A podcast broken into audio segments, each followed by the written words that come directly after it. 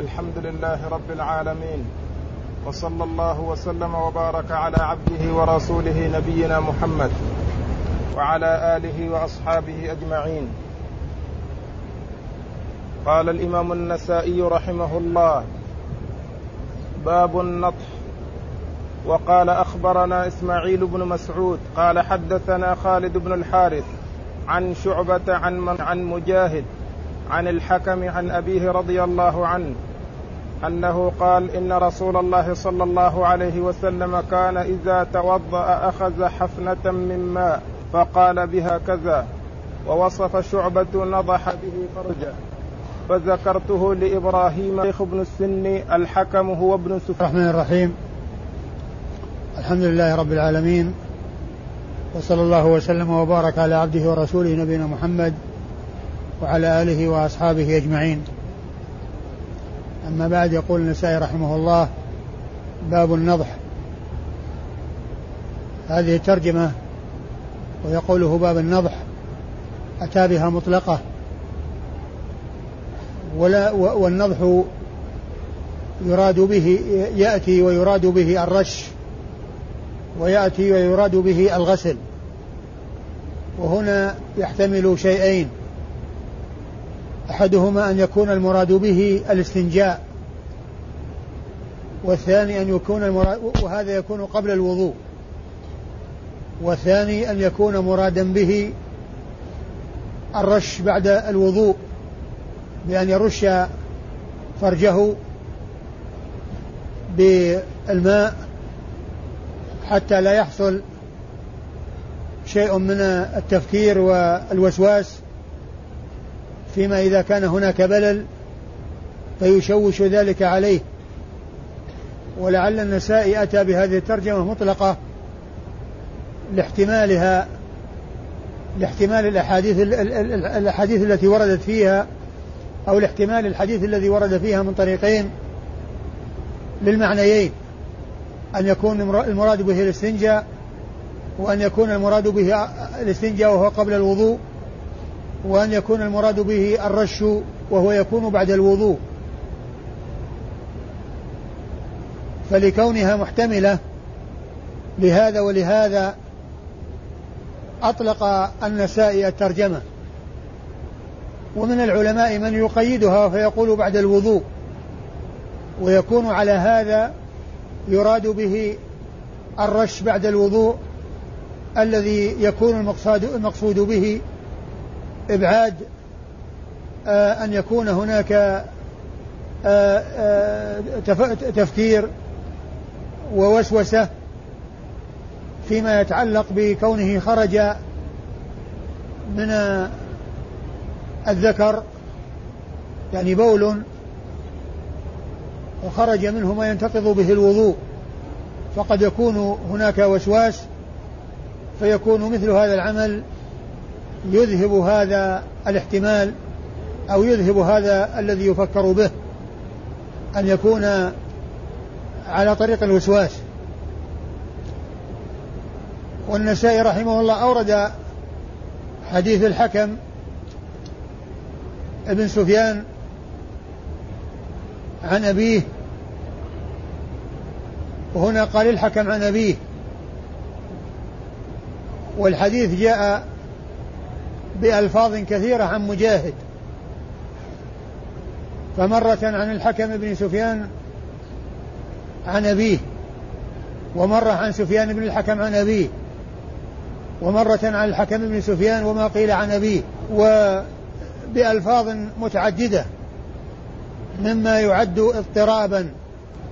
وهذا الاضطراب الكثير الذي جاء عن مجاهد في الذي روى عنه وتسميته في كونه أحيانا يقول عن الحكم عن أبيه ومرة يقول الحكم ابن سفيان ومرة يقول سفيان بن الحكم ومرة يقول عن عن الحكم عن رجل من ثقيف صيغ متعددة وألفاظ مختلفة هي اضطراب يعتبر مما يدل مما يؤثر على صحة الحديث. بسبب الاضطراب الذي حصل فيه وعدم ترجح شيء على شيء. ولهذا ضعفه بعض العلماء. ومنهم من قواه بالشواهد التي جاءت عن بعض الصحابة في معناه. ولم يحكم على الحديث بالصحة. بل اعتبر إسناده ضعيفا لكنه ثبت عنده بشواهده. وهذا هو الذي ذكره الألباني في تعليقه على المشكات فإنه قال الإسناد ضعيف بسبب الاضطراب لكنه لشواهده المتعددة آه، يثبت أو يحتج به. ليس للإسناد هذا الذي حصل فيه الاضطراب من مجاهد وإنما للشواهد المتعددة التي جاءت في معنى الحديث. التي جاءت في معنى الحديث. وقد أورد والحديث الأول أو الطريق الأولى من الطريقين. يقول النسائي عن الحكم عن أبيه قال أن رسول الله صلى الله عليه وسلم كان إذا توضأ أخذ حفنة من ماء. فقال به هكذا. أن النبي صلى الله عليه وسلم كان إذا توضأ أخذ حفنة من ماء فقال به هكذا. يعني وأشار شعبة إلى أنه رش بين بين فخذيه. يعني أشار الإشارة إلى إرسال الماء بين رجليه. يعني على فرجه. أشار شعبة يعني بهذا يشير إلى الكيفية التي حصل. وقوله إذا توضأ يحتمل أنه يراد بالنضح هذا الاستنجاء ويكون معناه إذا أراد أن يتوضأ. إذا توضأ يعني أراد أن يتوضأ. وعلى هذا يكون النضح قبل الوضوء. إذا كان المراد به إذا توضأ أراد الوضوء. ومن المعلوم أنه يأتي مثل هذا التعبير يراد به إرادته. مثل إذا قمتم إلى الصلاة فاغسلوا وجوهكم. يعني إذا أردتم القيام. إذا أردتم القيام. وكذلك إذا إذا قرأت القرآن فاستعذ بالله. يعني إذا أردت قراءة القرآن. يعني المقصود من ذلك أنه يكون قبله. والاحتمال الثاني إذا توضأ أخذ حفنة ما وقال بها هكذا يعني بعد الوضوء. فيكون المراد به الرش الذي يكون بعد الوضوء. فالحديث محتمل للاستنجاء وأن يكون المراد به إذا أراد ويكون الاستنجاء يعني بعد الاستجمار. لأنه كما هو معلوم الاستجمار يكفي. لكن قد يحصل أن ما يخرج من من البول قد يتجاوز محل العادة فيحتاج إلى غسل. أما إذا كان في محل الخروج وما تجاوز فيكفي الاستجمار. فيمكن أن يكون أراد أن أن أراد أن يتوضأ بمعنى أنه يستنجي يعني مع الاستجمار. يعني بعد أن كان قد استجمر بعد أن كان قد استجمر وكون الاستجمار يكفي يكفي. لكن بشرط أن لا يكون البول تجاوز موضع الخروج. فإن تجاوز موضع الخروج فلا بد من الغسل من أجل إزالة هذا الذي آه، يصيب الجسد. يعني ما آه، يعني ما تجاوز محل الخروج. وقوله هنا قال فذكرته لإبراهيم فأعجبه. فذكرته لإبراهيم فأعجبه. لا أدري من هو إبراهيم. لا أدري من هو إبراهيم هذا. وإذا كان الذي ذكره شعبة فالذي يبدو أنه غير إبراهيم النخعي. لأن شعبة توفي سنة ستين ومئة وإبراهيم النخعي سنة خمسة وتسعين. خمسة وتسعين الهجرة. يعني بين وفاتيهما خمسة وستون سنة. وإبراهيم متأخر وشعبة متأخر عن إبراهيم النخعي بخمسة وستين سنة. فلا أدري يعني هل يعني ما أذكر يعني قضية عمر شعبة وهل هو معمر وأنه يمكن أن يحدث به إبراهيم لكن ما ما ذكروا يعني رواية عن إبراهيم وإنما ذكروا أن شعبة روى عن عدد ممن يقال له إبراهيم وليس فيهم إبراهيم النخعي. ف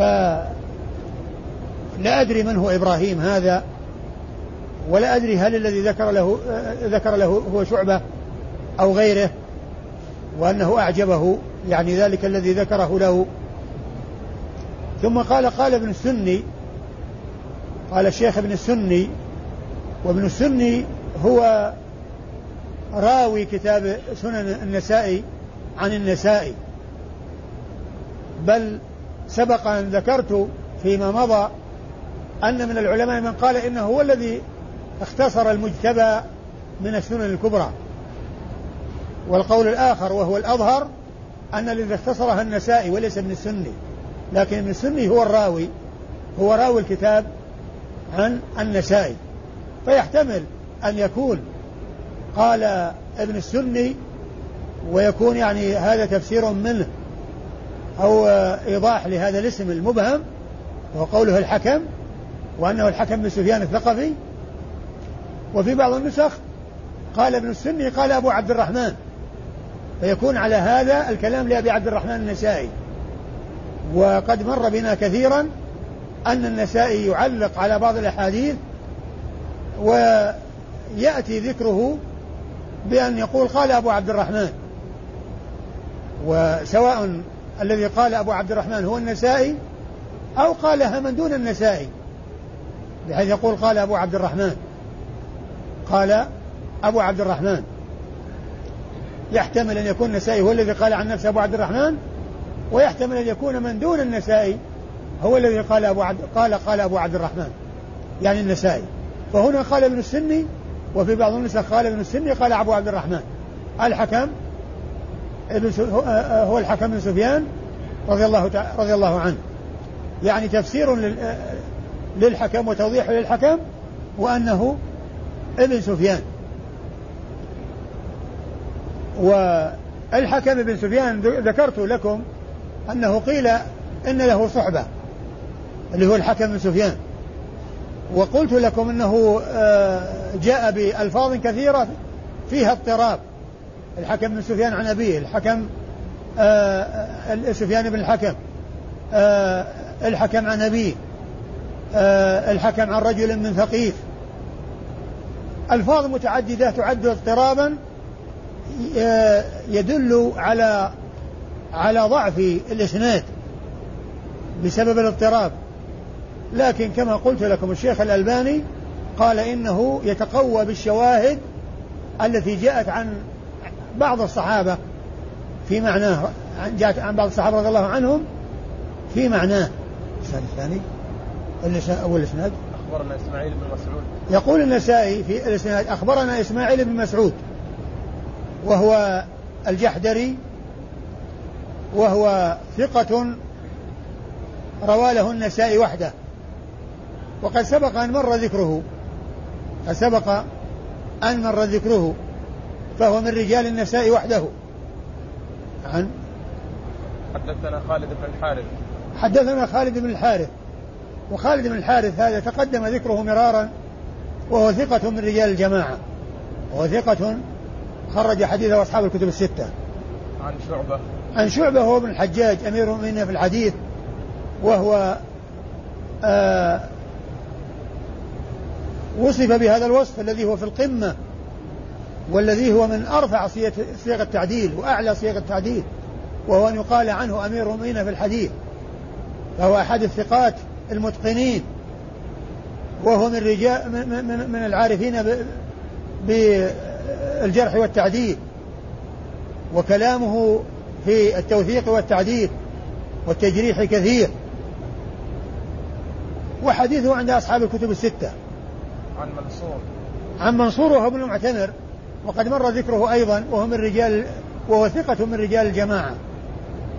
عن مجاهد.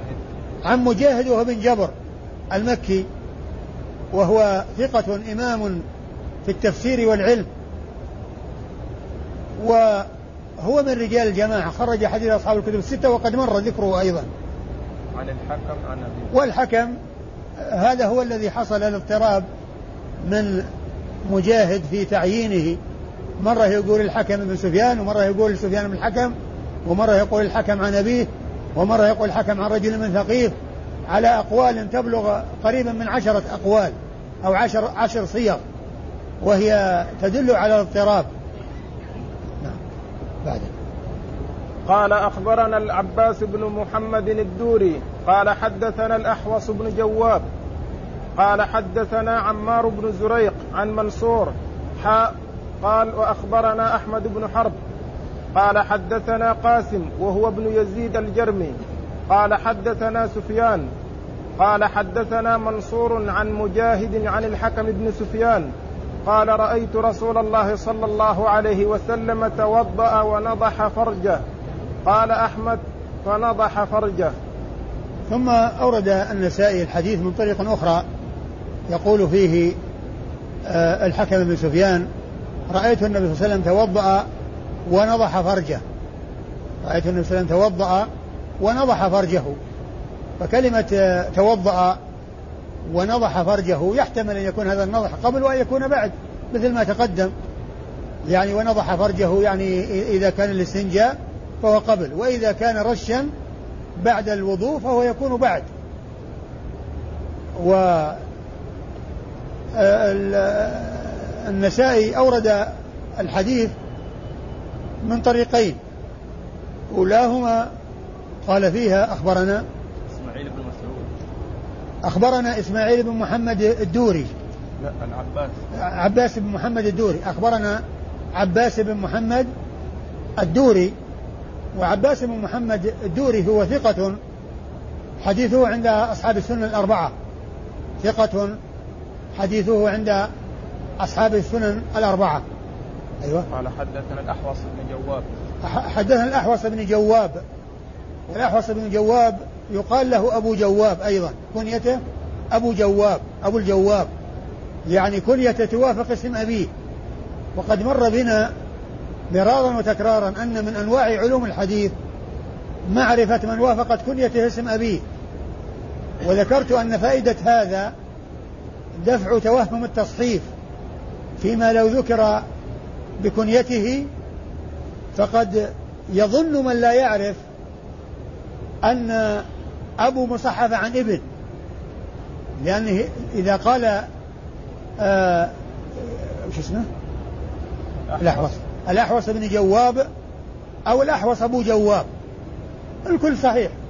لأنه كنية توافق اسم أبيه فسواء قيل ابن أو قيل أبو. فهو إن قيل ابن فهو منسوب إلى أبيه وإن قيل أبو فهو مكنى وكنيته توافق اسم أبيه وكنيته توافق اسم أبيه وهو صدوق ربما وهم وحديثه عند مسلم عند مسلم والنسائي عند مسلم وأبي داود والترمذي والنسائي عند أبي عند عند مسلم وأبي داود والترمذي والنسائي عند هؤلاء الأربعة. الإمام مسلم وأصحاب السنن الأربعة إلا ابن ماجه. وأصحاب السنن الأربعة إلا ابن ماجه. أيوه. قال حدثنا عمار بن زريق. حدثنا عمار بن رزيق. حدثنا عمار ابن رزيق. وهو أبو الأحوص. وهو كنيته أبو الأحوص.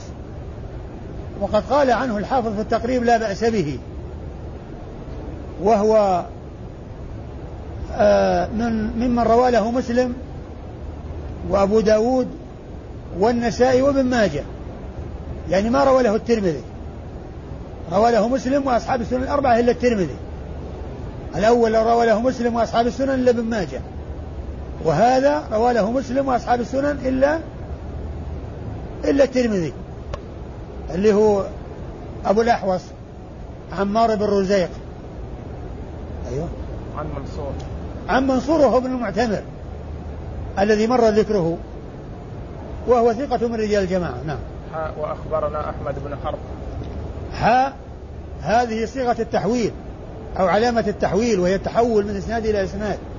وقد ذكرت مرارا وتكرارا أنها تستعمل من أجل أن يتبين أن ما بعدها رجوع إلى الإتيان بالإسناد من أول وحتى لا يوض... حتى لا لو لم يأتم لم يؤت بها لو لم يؤت بها لكان ما بعدها تاليا لما قبلها فيكون المتأخر المتقدم المتأخر المتقدم راويا عن المتأخر.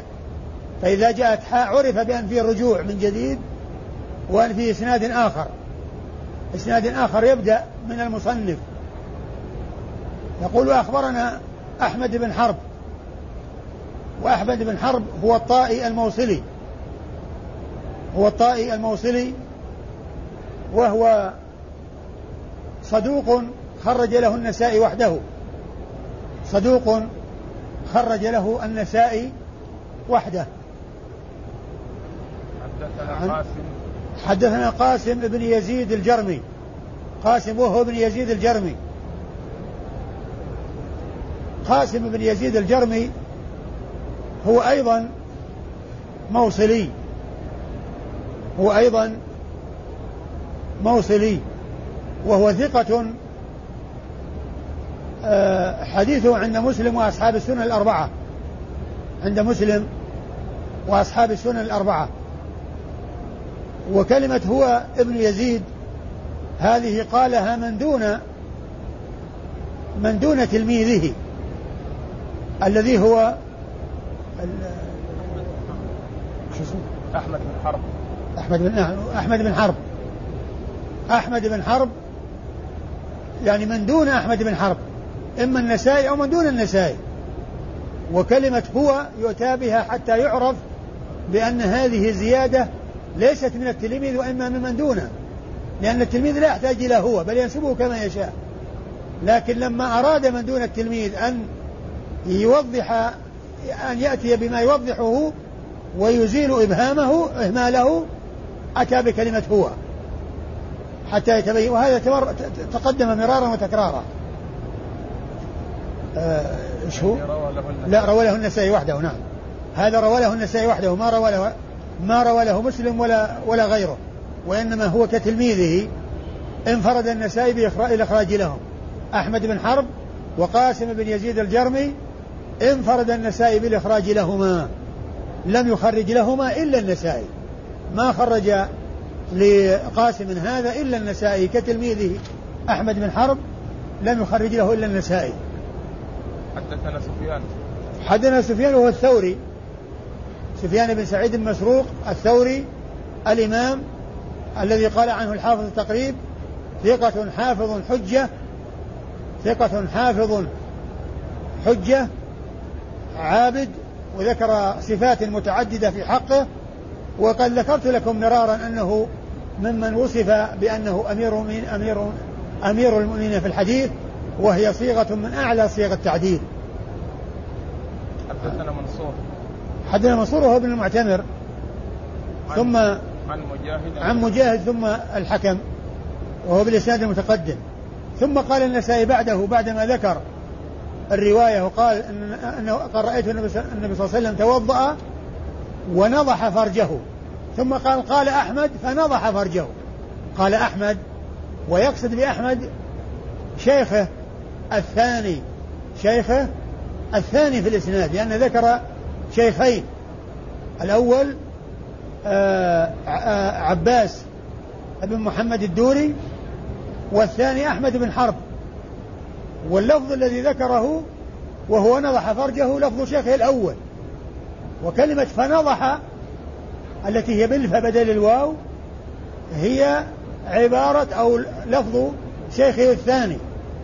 وقد ذكرت لكم فيما مضى عندما جئنا عند حديث رواه قتيبة رواه النسائي عن قتيبة وعن عن عبد عتبة بن عبد الله. وكان ذكره على لفظ عتبة بن عبد الله. وحديث الصنابحي عبد الله الصنابحي في فضل آه الوضوء والذي أورده في باب آه أن الأذنين من الرأس وما يستدل به على أن الأذنين من الرأس. قال لما ذكر الإسناد على لفظ عتبة وهو شيخ الثاني ثم قال قال قتيبة عن الصنابحي عن الصنابحي عن عن النبي أن النبي صلى الله عليه وسلم. فساقه على لفظ الشيخ الثاني ثم أشار إلى لفظ الشيخ الأول. وذكرنا هناك أنه لعل هذه الطريقة لعل هذا يشعر بأن طريقة النسائي أنه عندما لا يقول واللفظ لفلان أنه يكون لفظ للثاني. قلنا هذا فيما مضى. لكن هذا الكلام يعكر على ذاك على ذاك الاستظهار. لأنه هنا أتى باللفظ على لفظ الثاني على اللفظ الأول. وهو آه عباس الدوري. ثم قال وقال أحمد فنضح فرجه. يعني أتى بلفظ الشيخ الثاني. فصار على هذا لا يتضح أن أن النسائي عندما يذكر الإسناد عن شيخين ثم لا يبين من له اللفظ لا يدل على أنه يراد به الثاني. لأن هذا الحديث الذي معنا يعني يدل على أن هذه القاعدة غير منطبقة وأنا ذكرت لكم في موضع أن طريقة البخاري أنه عندما يذكر شيخين فاللفظ للثاني منهما. وكنا نظن لما جئنا عند حديث آه حديث الصنابحي وكان ذكر ذكره عن شيخين وساق نعم. رقم 103 إيش؟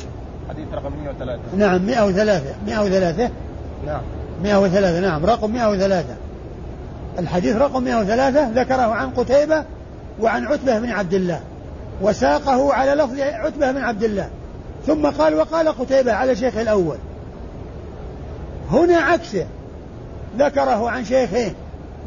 عن عباس الدوري وعن أحمد بن حرب. ثم ساقه على لفظ الشيخ الأول. ثم أتى بعد ذلك بلفظ الشيخ الثاني. فدل على أنه لا لا يتخذ من ذلك أو لا يفهم من ذلك قاعدة للنساء يبنى بها على أنه إذا لم يذكر آه، من له اللفظ؟ يكون للثاني فقد يكون الأول كما تقدم في رقم 103 وقد يكون للثاني كما جاء هنا في هذا اللفظ الذي في هذا الحديث الذي معنا. نعم. قال باب الانتفاع بفضل الوضوء.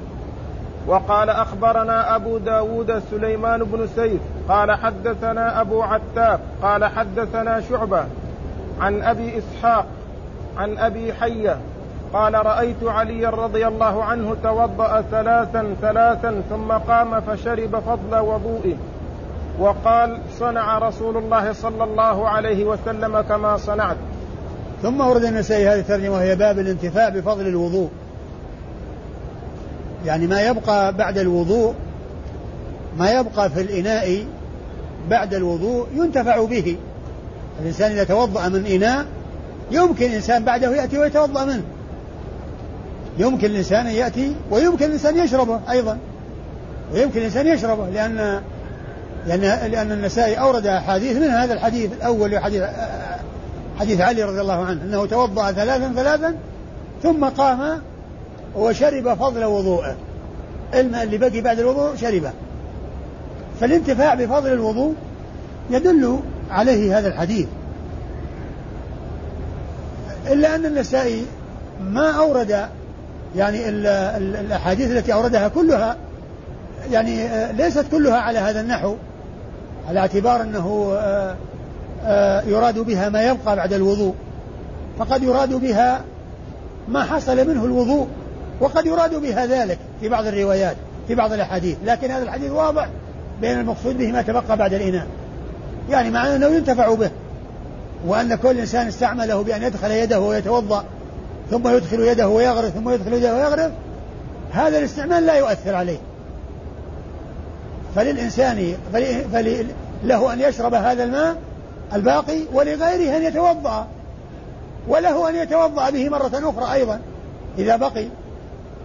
فإذا ينتفع بفضل الوضوء يعني ما يبقى في الإناء. أما إذا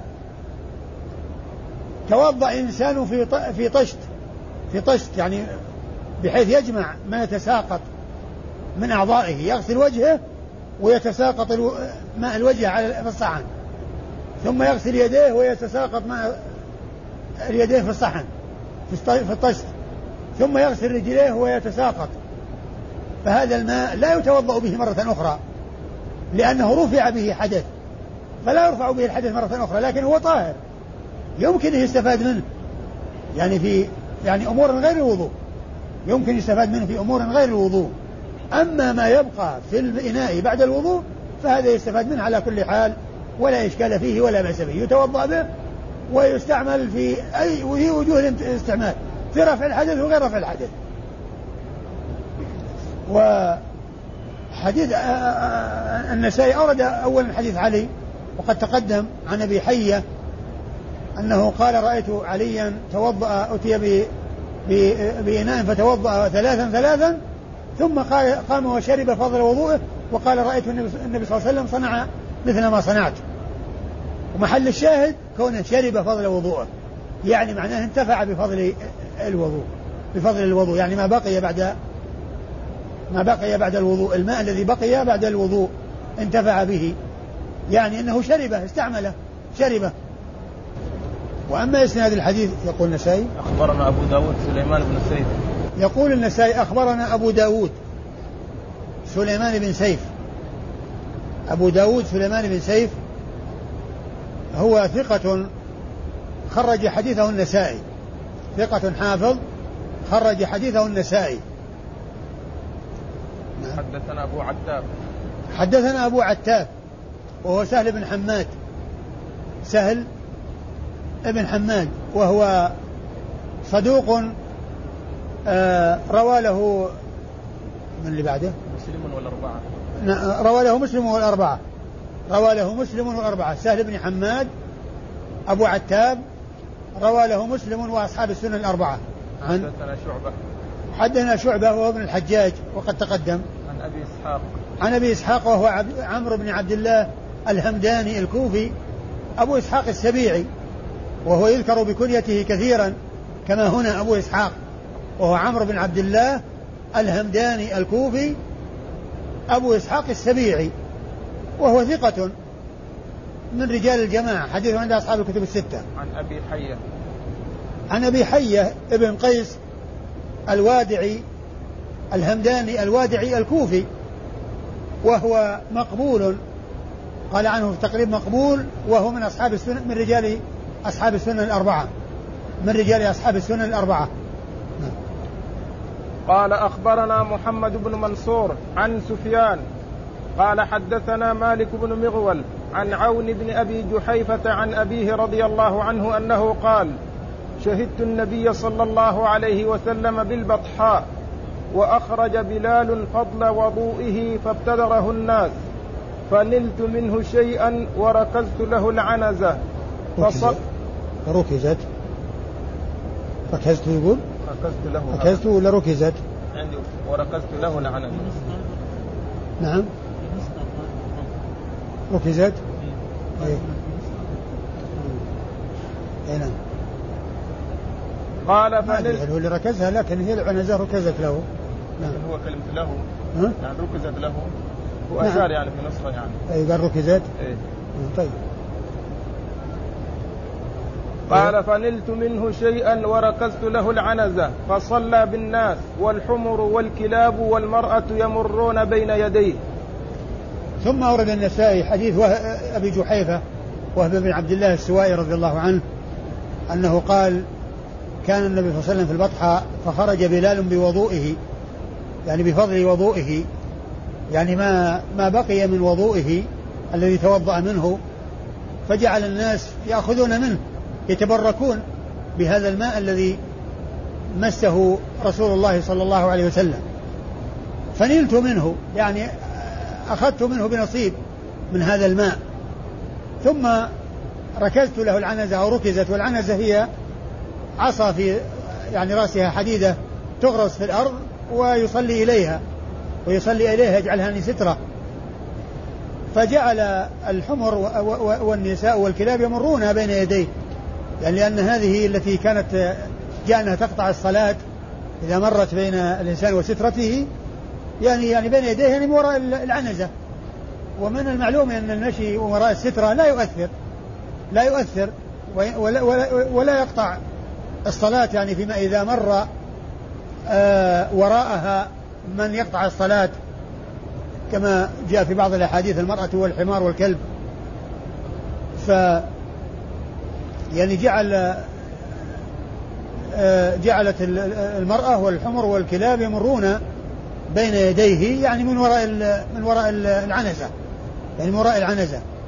والمقصود من إيراد الحديث هو الأول لأن هذا سيأتي في الصلاة يعني فيما يتعلق بركز العنزة وما يتعلق بالمرور سيأتي في الصلاة لكنه جاء من أجل ما جاء في أوله وأنه أن بلالا جاء بفضل وضوء النبي صلى الله عليه وسلم فجعل الناس يصيبون منه يعني يأخذون منه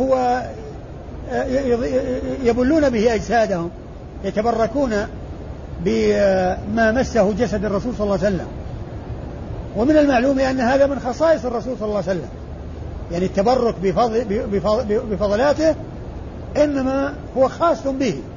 لا يجوز مع غيره ولا يستعمل مع غيره لأن الصحابة رضي الله عنهم وأرضاهم ما كانوا فعلوا هذا مع أبي بكر وعمر وعثمان.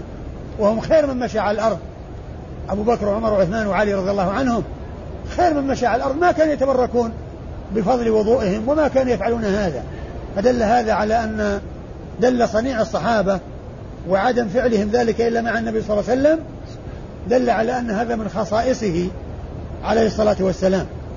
فلا يفعل مع غيره. لا يتبرك بغيره لا بشعره ولا ببصاقه ولا بفضل وضوئه وإنما ذلك من خصائص الرسول عليه الصلاة والسلام.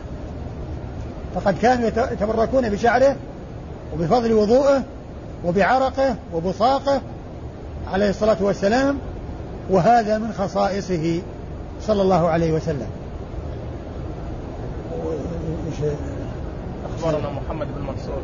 يقول النسائي أخبرنا محمد بن منصور. وقد مر مرارا أن محمد بن منصور آه، شخص آه، للنسائي شيخين هما محمد بن منصور الجواز المكي ومحمد بن منصور الطوسي.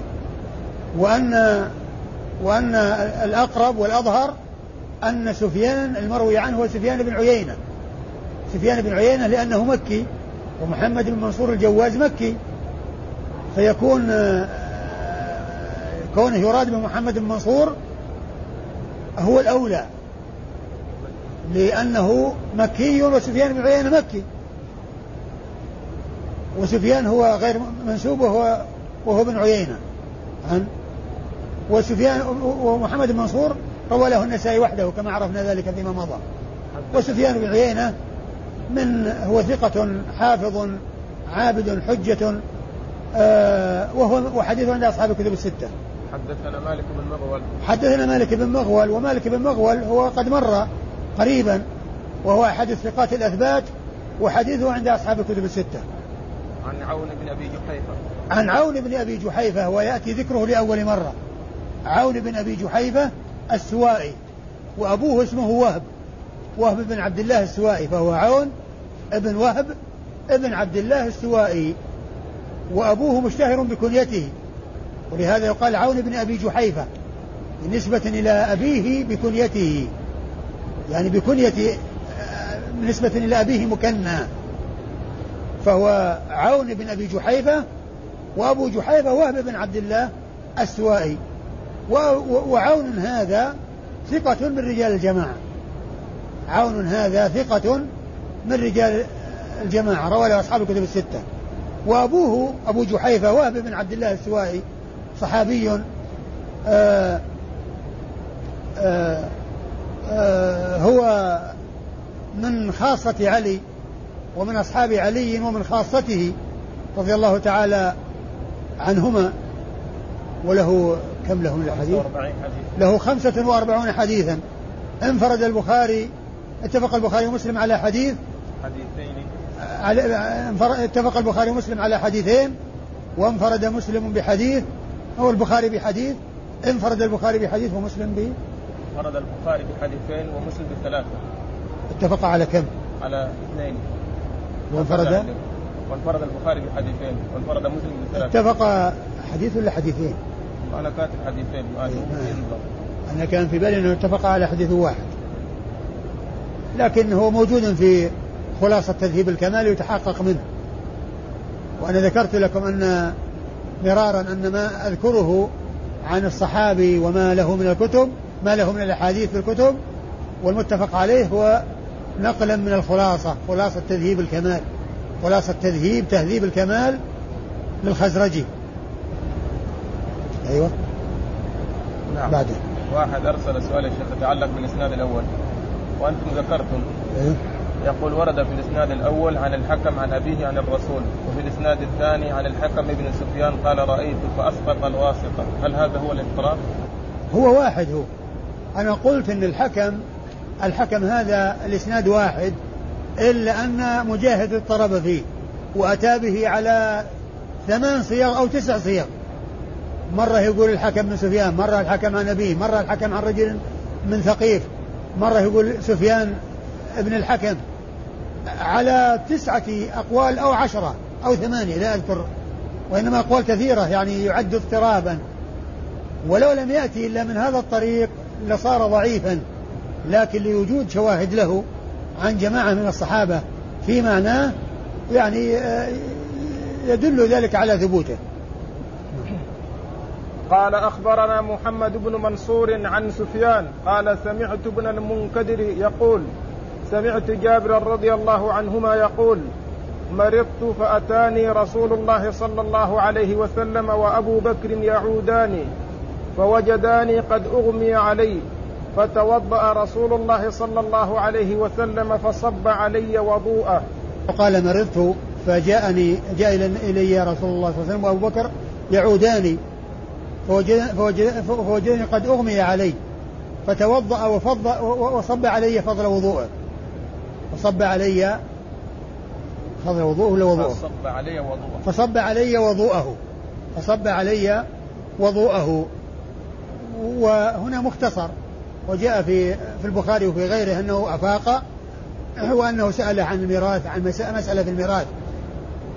لكن النسائي أورده من أجل كونه صب وضوءه عليه. يعني الانتفاع بفضل الوضوء. وهنا يحتمل أن يكون الرسول صلى الله عليه وسلم يتوضأ ثم ما يخرج من أعضائه يصبه عليه. ويحتمل أن يكون ما بقي في الإناء مما استعمله صبه عليه.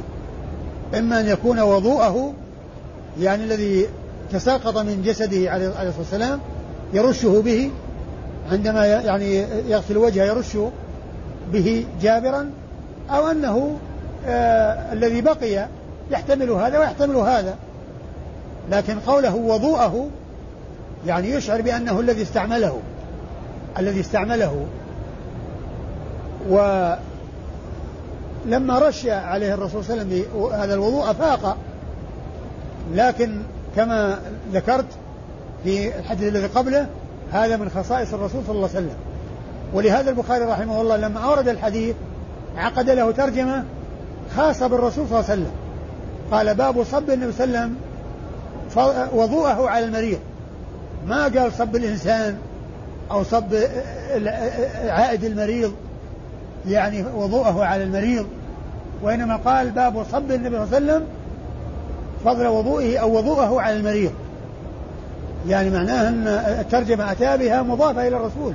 والعمل يعني أضاف الرسول يعني أن هذا من خصائصه. يعني فليس لأحد إذا, إذا زار إنسان يعني يقول أنا أفعل كما فعل رسول الله فيتوضأ ويصب عليه فضل وضوءه لأن ذاك من خصائصه عليه الصلاة والسلام هو الذي يتبرك بما يعني يتساقط من جسده أو بما يناله جسده الشريف صلوات الله وسلامه وبركاته عليه. هذا من خصائصه ولا يفعل هذا مع أحد سواه صلوات الله وسلامه وبركاته عليه. والحديث إسناده رباعي وهو أعلى الأسانيد عند النسائي. وقد أشرت إلى هذا من قبل عندما جينا عند الحديث 128 ورجاله ثمانية. قلت أن الحديث 138 أعلى إسناد عند النسائي وهو رجال أربعة أربعة أشخاص ليس بين النسائي فيه وبين رسول الله عليه الصلاة والسلام إلا أربعة أشخاص. آه، محمد بن منصور وسفيان بن عيينة ومحمد بن المنكدر وجابر بن عبد الله رضي الله تعالى عنه. رضي الله تعالى عنهما. آه وإسناد الحديث محمد بن منصور هو الذي مر في الإسناد الذي قبل هذا. وسفيان بن عيينة أيضا مر في الإسناد قبل هذا. والذي جاء يأتي ذكره لأول مرة هو محمد بن المنكدر ابن المنكدر وهو محمد. محمد بن المنكدر التيمي المدني. وهو ثقة فاضل من رجال الجماعة.